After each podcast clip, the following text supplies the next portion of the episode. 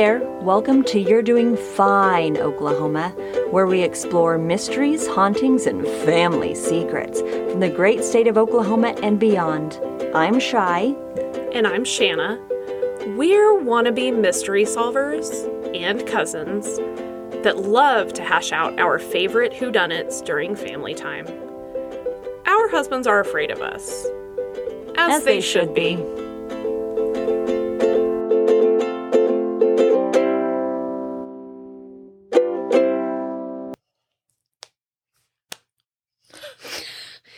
sad that we both do this? We both do this at the same time? We're like Well, prayer, prayer hands. prayer hands. Prayer hands in front of our face. So ready. Is that like an anxiety thing? Do you think that's a stim thing? Like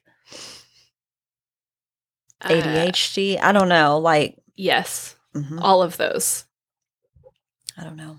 neurospicy items. Yeah. Yeah. Like, I didn't. I love my kids and the fact that they've d- discovered through TikToks. Mm-hmm. Look, you can discover a lot of truths through TikTok. True. the whole term gatekeeping. What?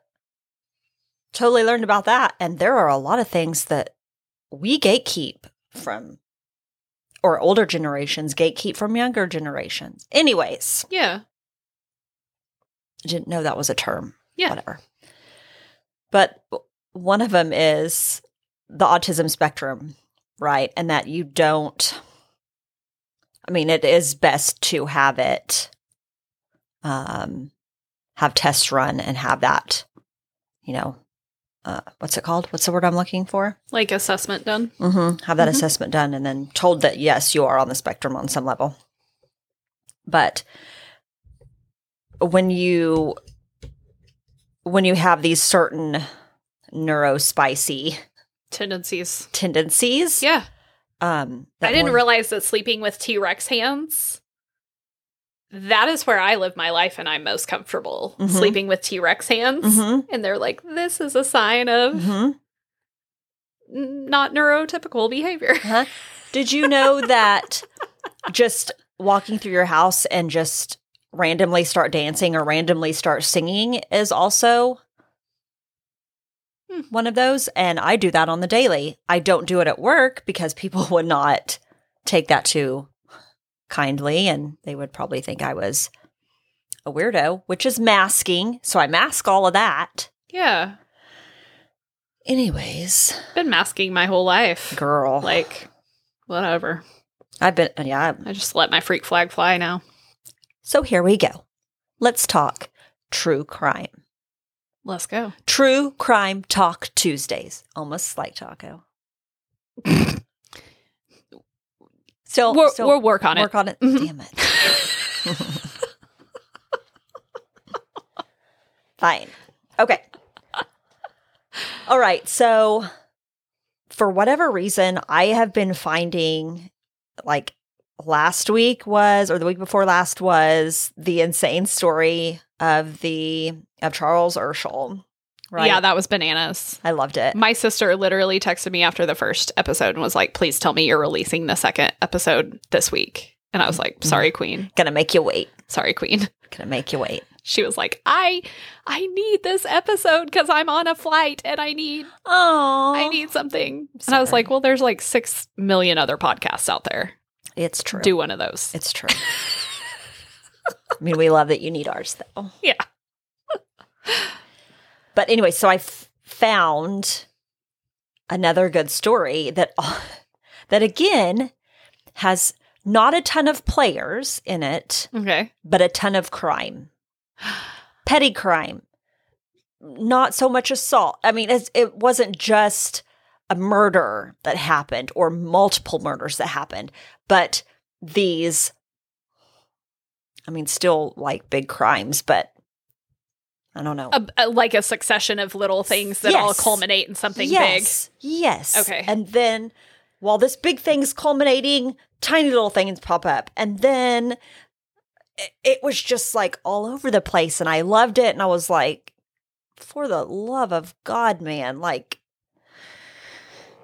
calm down. It was almost like he was neurospicy and couldn't stop. Like he, I just got to try this. I got to try this type of crime, and let's I mean, try maybe. this. Let's try. If at first you don't succeed, you know, bank robbery isn't for you. But this, okay, I don't want to give it away. I'm just going to start. Okay. Let's do this. Do Let's go. it. Do it. Do All right. it. While I was while I was looking, I ran across a documentary that was just recently released by a few men out of the Tahlequah area. And it the name of the documentary was just Brinley. Mm-hmm. Okay. The it was written by Jeremy Scott, Jack Rivas, and BJ Baker. Okay. And it liter- it was just released two weeks ago Released where?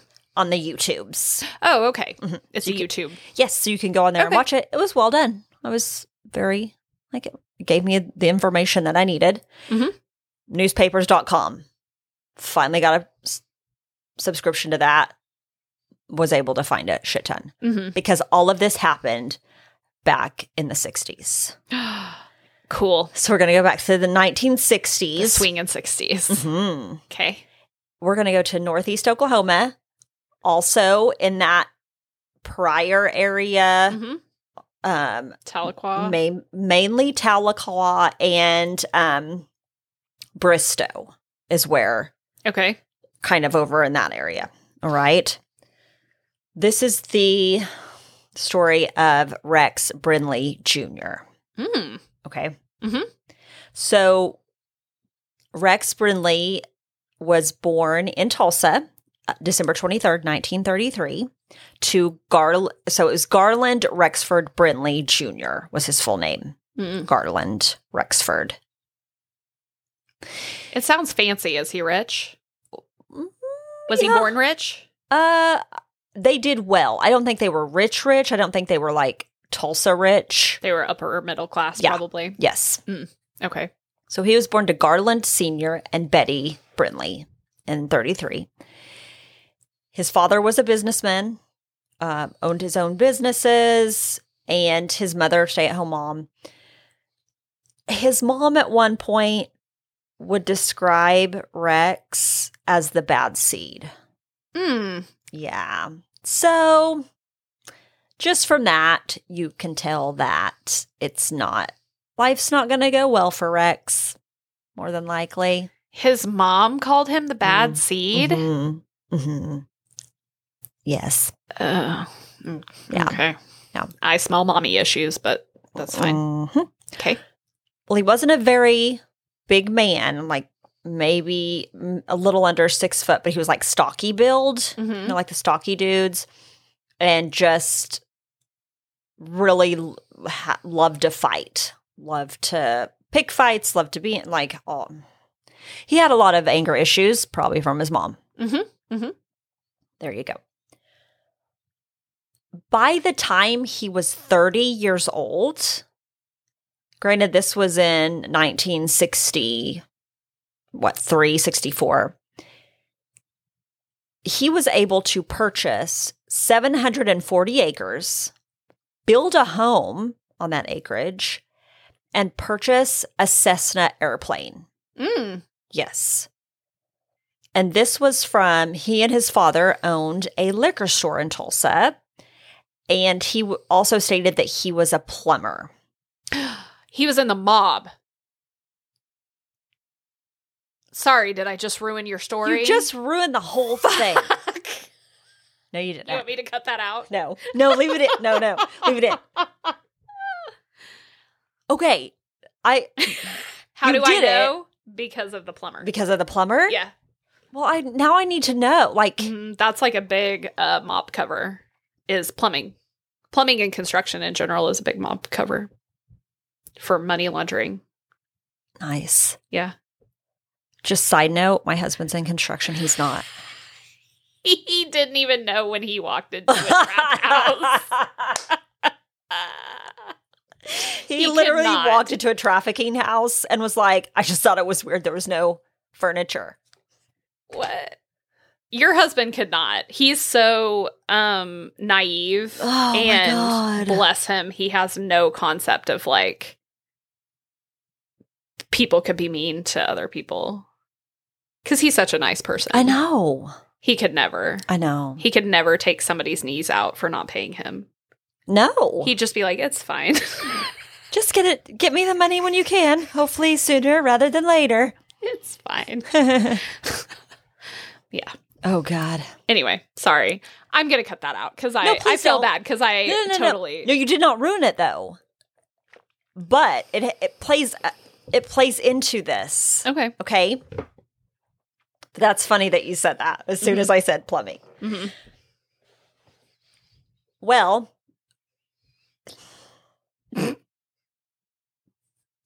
he was known in this area around Tahlequah as a very arrogant man, liked to brag.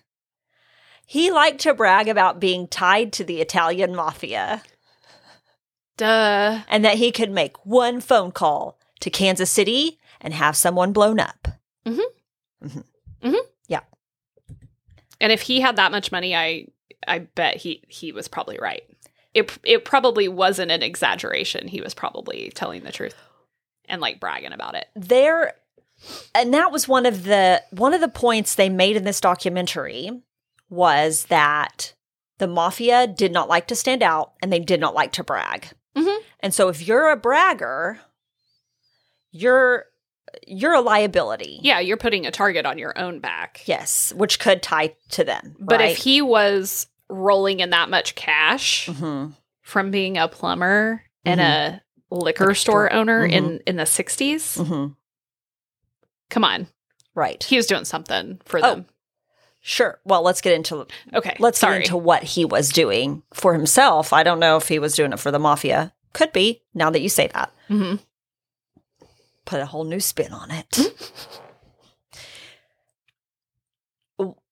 on this property, he had leased or was leasing 120 acres of this 740. Okay, Mhm. to a Mr. and Mrs. Frank Jones. Mhm. Well, while they were on the property, Brinley uh, decided to, he wanted to try a little side hustle. Uh, the little side hustle he had going was cattle rustling, Mm. vehicle theft, Mhm. and just theft of anything, really.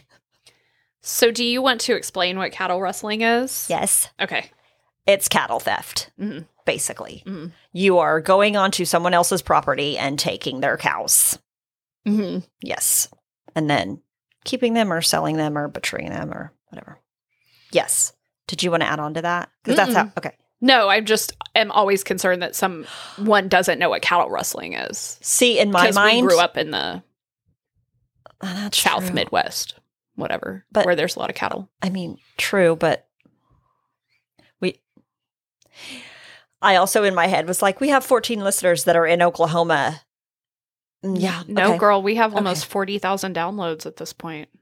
What? It's more. it's more than 14. We still love our OG 14 though. Duh. anyways, not wanting the Joneses to become privy of this little side hustle he's got going, instead of like, hey, you gots to go, he decided to harass the couple to get them to move out. it was so bad to the point that they brought a they filed an injunction against him. Probably because they had an actual contract, right? Mhm. They had an actual, like, multiple year lease, I would Mhm. assume. Yeah. Mm. And so some of the things they said that he was doing was he would shoot off the locks to their gates, hmm just harassment in general, basically. And they were like, make him stop, right? Like, what are, we're not doing anything wrong. Well, he filed a cross petition. And do you can you explain what a cross petition is for an injunction like that?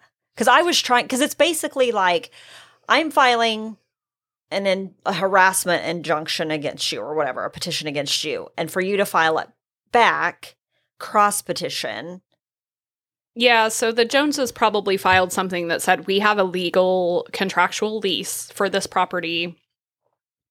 this man's is trying to force us to break our lease by means of harassment hmm and we would like to seek an injunction against him essentially to stop the harassment but to also uh, have a judge say that their lease is in force hmm i assume Yeah. and then if he's coming back and saying well i'm not harassing them or they need to leave because of x y and z Right. if he's saying the lease is not legal or whatever the reason is. He's essentially just countersuing them without the Right. suit. Right. Yeah. Right. Well, apparently, during this whole litigation, the judge was not acting fast enough hmm for him. And Brinley became very impatient and decided to send a telegram to the district judge. His name was John Quincy Adams, which I Shut up. That's so random. in Vinita, Oklahoma. wow. And I have been to Vinita. Have you ever been to Vinita? Yeah, it's beautiful. Tiny little town. It's a cute little town. So pretty. Let's just be honest. Northeast Oklahoma is very pretty. It is gorgeous. Yeah.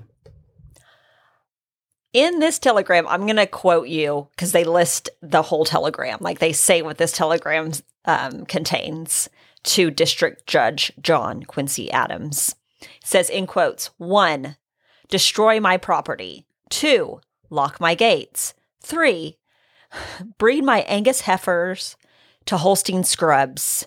Four, take over my barns and corrals.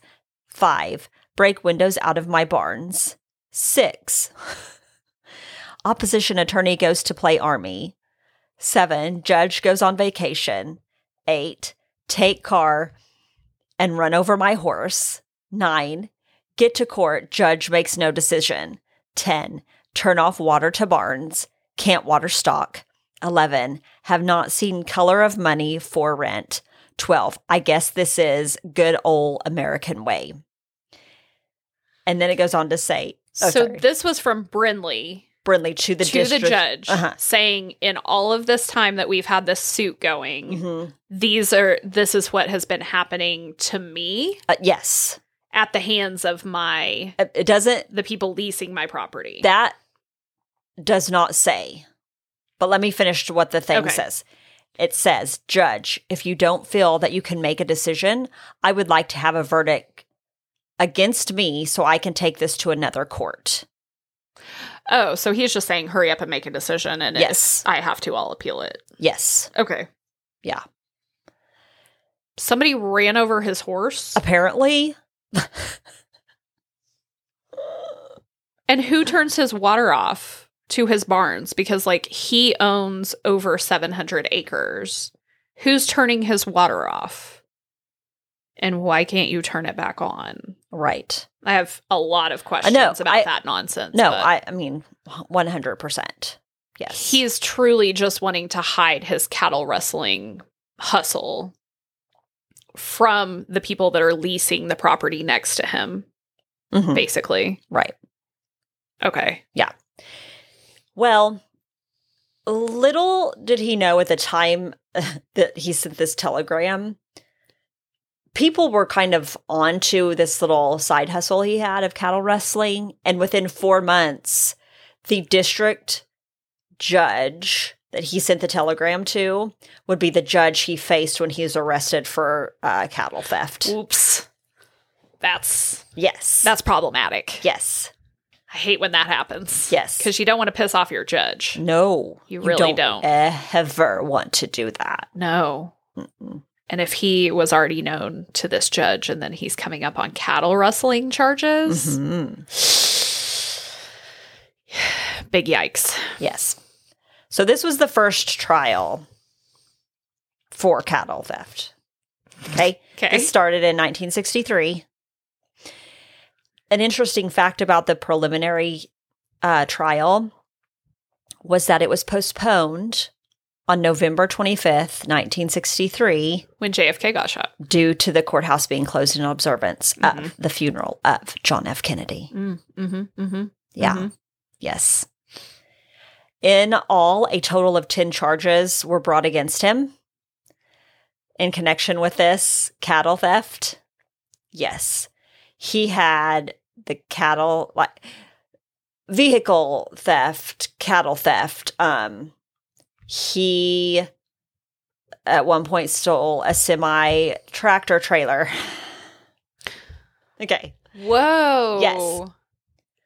Well, one of his ranch hands, which a ranch hand is someone that works on your ranch. Right. Case that's I mean if there's other Yeah, lingo. that's a question. That's a that's a real question. Yes. Well, this ranch hand would uh I guess what's it called? Turn state Yeah, turn As- state's evidence. turn state's evidence Mhm. and testify against him. So uh, while on the stand, I I have the questions and answers, like the testimony. It said, When did you know you were going to steal the cattle? And this young man answered, When we were in the air. And, uh huh. Question, you mean in the airplane? Yes, in Rex's airplane. Question, what happened in the plane? Answer, we took off from Rex's ranch and flew over Chelsea, Adair, Vinita, Pryor, and all that country. Question, is that when you saw the cattle? Yes. Did you make plans to steal the cattle then? Right after we flew over the pins, we were still in the air. Who was in the plane? Answer Rex and me and Raymond Rodriguez and Bob Deck. Rodriguez 30, Frederick Deck 37 were both on parole at this time. Whoops. Yeah. Man. So basically, they would get up in this plane, fly around the area, countryside, yeah. and just pick and choose what farms, what ranches they're going to steal cattle from. Yeah. Yeah. That's And then just- crazy tack. All the confidence of, Mediocre white men. God bless them. you know, Yep. yes. Yeah. They would just uh, grab a stolen vehicle. In this case, it was a semi trailer truck, Steal a semi. still a semi. Load up some cows. Mm-hmm. Steers, bulls, whatever. right? Well, the funny thing about this when I was reading it is in the testimony he said this uh this young man, his name was Gerald Burt Stevens, is the one that turned state's evidence.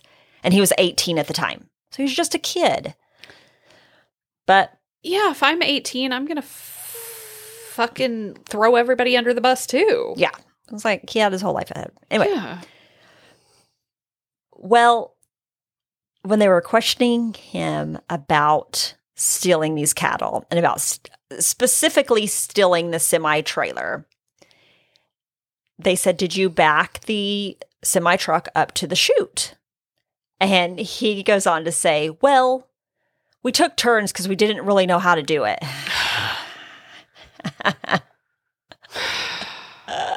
But, and then he said, I can't remember who finally f- figured it out, but we finally got it backed up to the chute.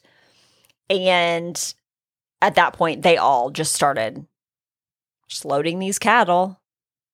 I mean, yeah. hmm All in all, from like, th- I think three or four different farms, there was 30 to 40 head of cattle that were stolen. So they probably just stole like a few from every farm hmm so that they're not stealing an entire farm's worth of cattle. They're stealing like a few from every farm Correct. so that they're not immediately missed. That is correct. Okay. Yes. That makes sense. Right. Well, I mean, if you're a rancher back in the 70s or 60s, though, you probably knew every one of your cattle. Do you think? Well, so we grew up with our aunt and uncle going to count cattle every day. Yeah. They went and checked their cattle every day. Yes. I as- always assume that other people do that too, but I think with these like massive ranches, I don't know if you can unless you have them corralled up because if you have 700 acres, I mean, Usually, the time that you would count head on cattle is at meal times. and so you would gather them all to a certain area. Um, I could. I'm pretty sure they also on large ranches as well. It was. It wasn't just on the top of your pickup truck. There was probably some type of other situation where you could look down on 400 head of cattle or whatever, and Yeah, that's I mean that's what I'm saying. If you if you have like a large ranch and you have like hundreds of cattle and you're like missing 3, yeah, I mean, you're not immediately suspicious, right. That's true. but if those 3 haven't shown up by like the next day or the next meal time or whatever, Yeah. maybe you're like Yeah. where'd they go? Right. You know? Yeah. Well, I mean, and these people, it did not take long for them, like the ranchers, the people in the community, to, to be like, "There's this Brindley Yeah, they have cattle missing. fuck." Yeah. And they've got cattle missing. Yes. And, And he all of, of the sudden has cattle running on Mm-hmm. his land where they weren't before. yeah, one of the ranchers was like, "I could tell it was mine just from the road. Like I could tell that's my my bull or you know whatever."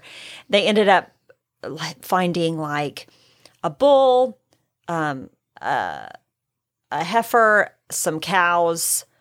They found some roping calves, um, like just all of these, all these different, you know, cattle that he was just out there stealing cows. that other people could uh, easily identify. Yes, As because their a, own. a, a few of them had tattoos, hmm and they were like, "This is my tattoo." Like, what are you doing? Oh, he didn't even try to change like the brand or anything. Nope, not at all. Amateur. Girl, I know. Amateur. What a he was. ju- Well, he was just so. Cocky. co- That's it. Yeah. Cocky. He was so cocky, thinking he could. Was like, I'm going to get away with it. You can't do anything. And here we are, And here we are. facing charges. That trial would end in a mistrial. Oh, he paid somebody off. Or the mob scared somebody. Well, this it was a mistrial due to the fact that there was a search warrant after they notice the cattle on the land. So mm-hmm. it- it's, it's basically a technicality. They notice the cows on the land, then noticed uh, or they had a search warrant for the land or something, and then noticed something near the home, and the home wasn't a part of the search mm-hmm. warrant. Mm-hmm. And that's where they got him. And that's where they were able to. That's how they were something from the home was how they were able to ascertain that all of these cattle were stolen. Well, they found the roping calves in the backyard of the home. Hmm. But that piece of property, Wasn't were a- specifically mentioned in the warrant. Mm-hmm. Interesting. yeah. Okay. So that Fruit of the poisonous tree. he was able to go scot free from that. And this was um, the end of 63, I think. By by March of 64, a new trial would begin. No, no. Yeah, so it was January of 64. By March of 64, they would start a new trial. Okay. Okay. Because he stole another seven. se- how many did he steal? I can't even remember now. He had stolen more cattle, Between when he was when they mistried. mistr- Uh-huh. declared a mistrial and then two two months later Yep. he had already stolen more cattle. Yep. Yes. Well, I hope that they got their warrant f- situation fixed this time. they did. They did. Okay. But he was so cocky again that he had a belt buckle made that said Mayes County Flying Bandit. March of 64, a new trial began. So that if it's a mistrial, they can retry you. Right? Theoretically, as long as they're not using the evidence that they that was fruit of the poisonous tree to prosecute. So Right. if the original evidence that they were using was like we found these roping calves in the backyard of his personal home and that section township range wasn't specifically mentioned in the warrant Mm-hmm. they would have to have something else to bring him to trial for on the if they're going to still utilize that original search. Okay. Yeah. All right. Well, somehow he was brought back to trial in March. Okay. Uh, right. So if not long after that trial ended in mistrial in January, he's brought back to trial in March. They would find him guilty at that time, mm-hmm. and he was sentenced to three years in prison. However, that one was a mistrial as well. Oh, like they overturned it after the fact. Yes. Okay. So two appealed mistrials within one year. And uh, this time he this is when he decided to have this belt buckle made. Kind of like a throw it in throw, throw it in everyone's faces that he's gonna get away with this. Right? One year later, he would be charged yet again this time from four different counties Wagoner County, Lincoln County, Rogers, and Mayes County. Hmm. Okay. Yes. And Kingfisher County as well. Hmm. They added that one on. Yeah. This time, they obtained a search warrant that included everything. I would hope so. Yeah, they made sure. Mhm. So while this was going on, he was also being, he had assault charges brought against him by a man in, I believe it was uh, around the Tahlequah area, that said, unprovoked, while this man, his name was Robert um, Saizow, S A I Z O W, Mm-hmm. hmm while he was showing someone how to put an air conditioning unit in, Brindley walked up and started assaulting him and beating him to the point of he had to be hospitalized, That's random. like unprovoked. Okay. That's super random. Yeah. Well, again, by the end of November, there was no, the assault charges uh, were dropped against him and the um, now third trial ended in a mistrial. So he's just like one right after the other. It's just, and what they were saying on this documentary is his legal team was so good that they were able to find these minuscule, tiny little technicalities or whatever to just get it all thrown out. Well, yeah, that's what you pay for. Yeah. That's Well, what money can buy. Yeah. And it was, it was buying it. Mhm. Yeah. Cause he was just getting right, like right and left, just getting away with it. Hmm. So apparently he got bored with that and decided, um, you know what? I think I'm 32 now. Uh, I'm going to move to Tahlequah, like into Tahlequah, and become part owner of a 38 room apartment complex Sure. and uh, a steakhouse. As you do. Yeah. It was called the Hereford Steakhouse. Okay. Okay.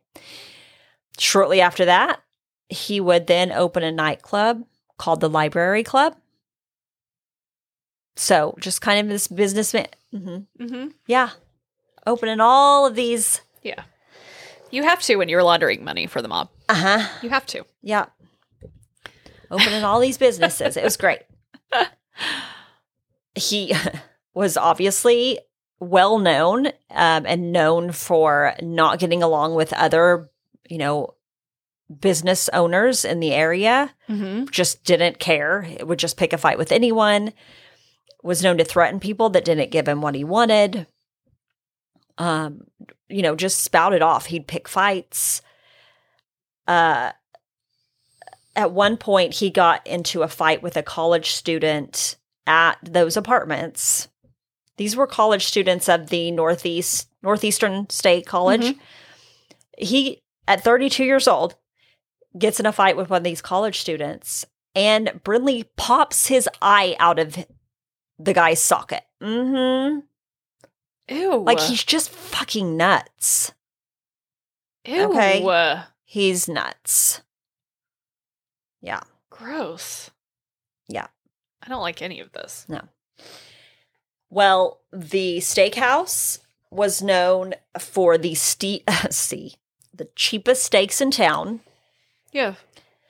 They it was rumored that the steaks were all um, stolen cows, Duh. stolen, Hashtag no shit. and that's why they were so cheap.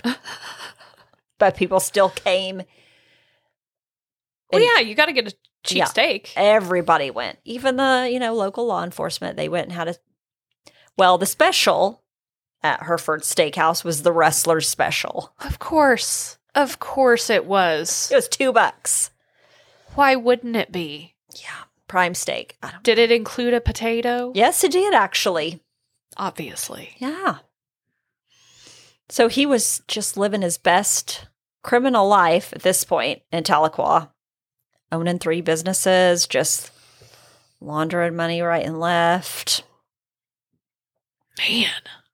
Well, all of a sudden in 1966, some local businesses started being bombed In Tahlequah? in Tahlequah. Shut the fuck up. Literally, it made news. It was, they called it Mystery Bomber in 1966 Tahlequah. Yes. So the first one was the Pictorial Press, which is the Tahlequah, I think it's the Tahlequah Express News now or something like that. By the time it was called the Pictorial Press, had a new editor, and the editor decided to run a column that stated organized crime had infiltrated Tahlequah. Oh, okay. hmm Okay. And it was the first, uh, they were the first casualty. they, the first casualty their building was. Jesus. Yeah.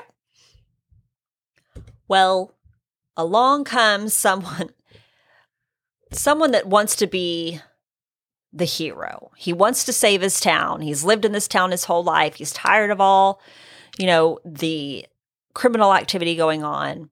So he's going to fix it. And this man was Bill Bliss. He was the assistant district attorney and tired of, you know, Brinley and all his ruffians Mm-hmm. he was going to he was going to clean the town clean up the town right he's going to fix it well he decided he was going to do that by shutting down all of the illegal gambling that was happening in these nightclubs Okay. all right That's going to Well, piss a lot of people oh off. yeah but okay. uh, yeah and one of the people that pissed off was brinley and brinley again being the cocky what ass weirdo he was kicked in bliss's door attorney district a district attorney bliss's front door while bliss was at the table having dinner with his family and tried to at- tried to attack him bliss stood up from the table ran at rex Brindley full speed tackled him picked him up threw him outside like shoved him up against a tree and said if you ever come around me and my family again i'll kill you. So basically was like don't come around here again. And brinley's like hmm, i'll show you. That's when the threats started. The threats soon escalated. And while not while uh, i guess it, when he was going to get in his car one morning bill bliss would turn the ignition and his pickup or his pickup would explode Mhm. Hashtag no thank you. right well it wasn't a it, i mean it was an explosion obviously it's going to do damage bill bliss lived he lost How? I don't know, girl. I don't know. But in this documentary, the highway patrolman that pulled Bliss from his pickup, because he said Bliss was like halfway in and halfway out of the pickup, Uh huh. pulled him from the pickup. The wife and the kids were standing on the porch or standing nearby the porch because it was like a weekend or something morning. The kids had just asked their dad if they could go with him. And he was like, No, not today. I'll be right back. So they were all standing there as he goes to turn on the ignition. They're fine, just completely shook up. And this trooper tells the wife, Go get me some rags. And he takes those rags and puts his intestines back in his body. Ugh. Yeah. Ew. But the man ended up living with his. It, every time I hear about intestines hanging out, I relive the conversation we have with Raven's husband, who's an EMT. Yeah. And he's like, don't ever touch them Yeah. because no. they're so, yeah, they're paper thin. they're paper thin. Mhm. And so when I was hearing this story, I was like, I was very skeptical. I'm like, yeah. he could have killed him just by touching his intestines. I mean, what else? What else do you do in 1966 or whatever? I don't know. I would have been like, "Oh, this is above my pay grade. Can't." Mm-mm. Mm-mm. Well, I mean, this highway patrolman was like, no, I'm going to, we're going to save this guy. Sure as fuck they did. Mm. He lived, Mm. but they, he had an armed guard and an unarmed uh, police officer in his hospital room. Mm. And then his family went somewhere else because he was like, uh, this guy's trying to kill us. The fuck? hmm Yeah. However, charges were never brought against Brinley because they couldn't prove who did it, Yeah. right? Yeah. While that's all going on and Bliss is healing from his injuries, all of a sudden the local nightclubs are being bombed. Mm. So there's four nightclubs. hmm Three of them are bombed. And Brinley's is the only one to survive. Yeah, it was he was just so lucky Mm-hmm. that it was um yeah. Mm-hmm. Very Mhm. fortunate. very fortunate. Again, try to take it to court that this is all Brinley's doing. Brinley's behind all of this. Again, Yeah. Nothing happened. Mm-mm. And I'm like, oh my God. Like, they're literally how he was getting away with this was stupid because he'd literally go and tell all of his criminal buddies, Mm-hmm. guess what I just did? And he, Nothing. He just kept getting away with it. Anyways, Yeah. in 1971, So five years later. yes, Okay. Brinley drove to Tulsa. He was looking for a new pickup truck, probably to do some rustling with, who knows, stealing something. And while at a car dealership, a man by the name of Don Bolding would recognize Brinley. I was like, hey, that's that that's that shady ass Brinley from Tahlequah. Mm-hmm. Brinley was from Bristow, Oklahoma, which is not far from Tahlequah. Or, sorry, Bolding was from Bristow, right? Well, when the truck came up stolen shortly thereafter, Bolding told his brother, who was the chief of police of Bristow, it's like, hey, maybe you should get in touch with these these individuals. Um, I think Brinley did it. He was at the I saw him at the car dealership. Sure enough, they find the truck on his property. yeah. hmm Why do you need to steal a truck if you're just making money hand over fist I, I, everywhere? I, again, I don't get it. that was just his tick. Yeah, he just he was in it for the thrill of it. Yeah. I'm sure. He he needed that adrenaline rush apparently. Hmm. So, as they're going to trial, Bolding is subpoenaed to testify. Right before he was to testify, Don Bolding's wife, Fern, before going to work as a school teacher at 28 years of age, would go out to start her pickup truck to get it warmed up. And when she turned the key, the truck would explode. Yes. Jesus Christ. Right. The explosion was so catastrophic that not only did it take part of the house, because it was parked right in the driveway, but her, the upper part of her body would be found, t- I think it was like two or three doors down. Jesus. And it was found by kids. Ugh. They were on their way to the babysitter that lived in the home. Their mom was driving them, and a little boy was like, Mom, there's there's Miss Bolding. And she was like, What are you talking about? And he was like, Right there. And the mom turns and looks and just sees the top half of Fern Bolding Christ. laying in the driveway. And she was like, Oh no, no, that's just a mannequin. Like she was trying to get her kids like in the house. It's never a mannequin. never, it's never a mannequin. Mm-mm. They learned that the hard way, I'm sure. Yeah. Poor babies. That had to been to be the mom driving your that had to been just mortifying. Um so obviously speculation was that this explosion was for Don Yeah. Bolding, but Don had taken Fern's car to work that whole week. Yes. And so she was um she was murdered in his place.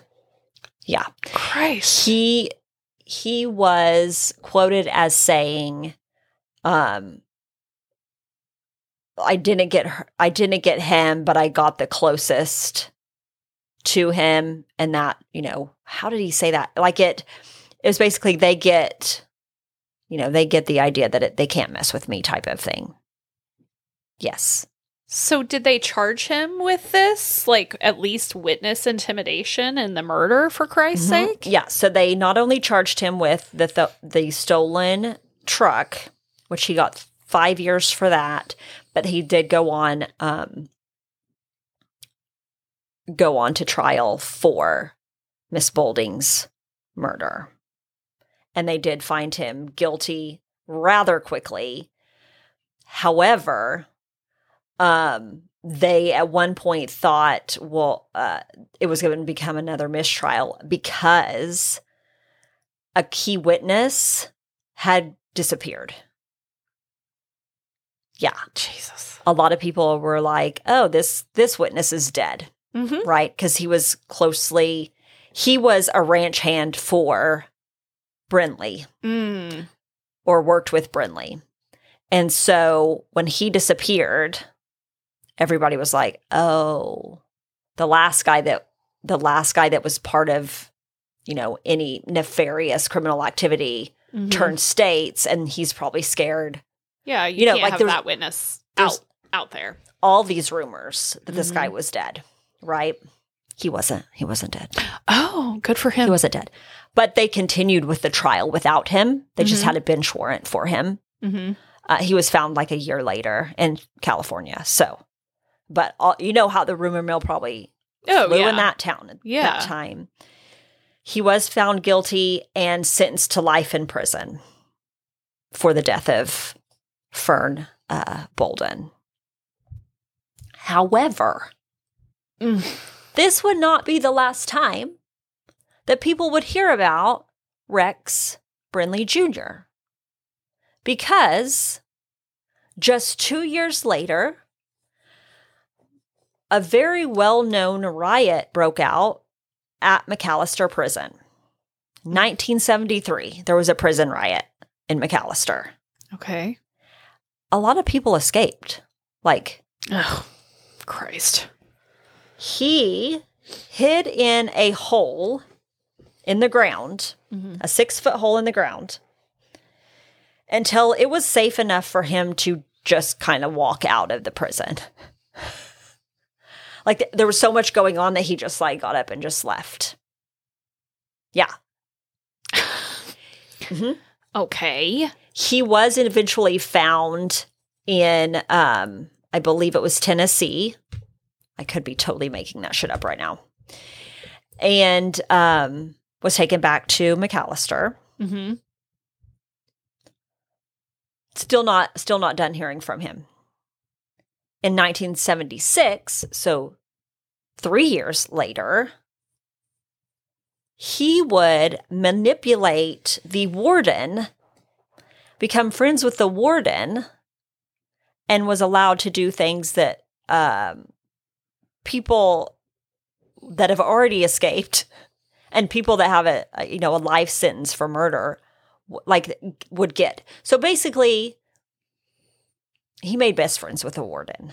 Yeah, Yes. this sounds familiar. yeah. So he became a trustee Yeah. in some sort of way. Yes.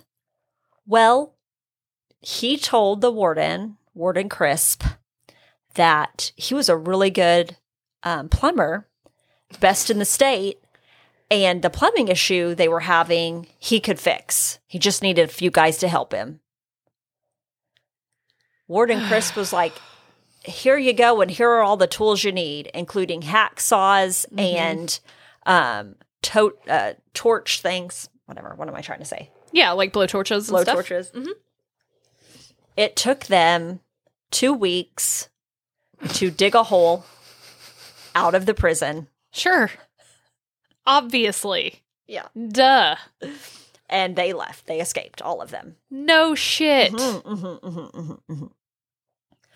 This time, however, he didn't get as far as he did the first time. And he actually, a week later, would walk would walk up to somebody in McAlester covered in tick bites and chigger bites and mosquito bites and ask for food.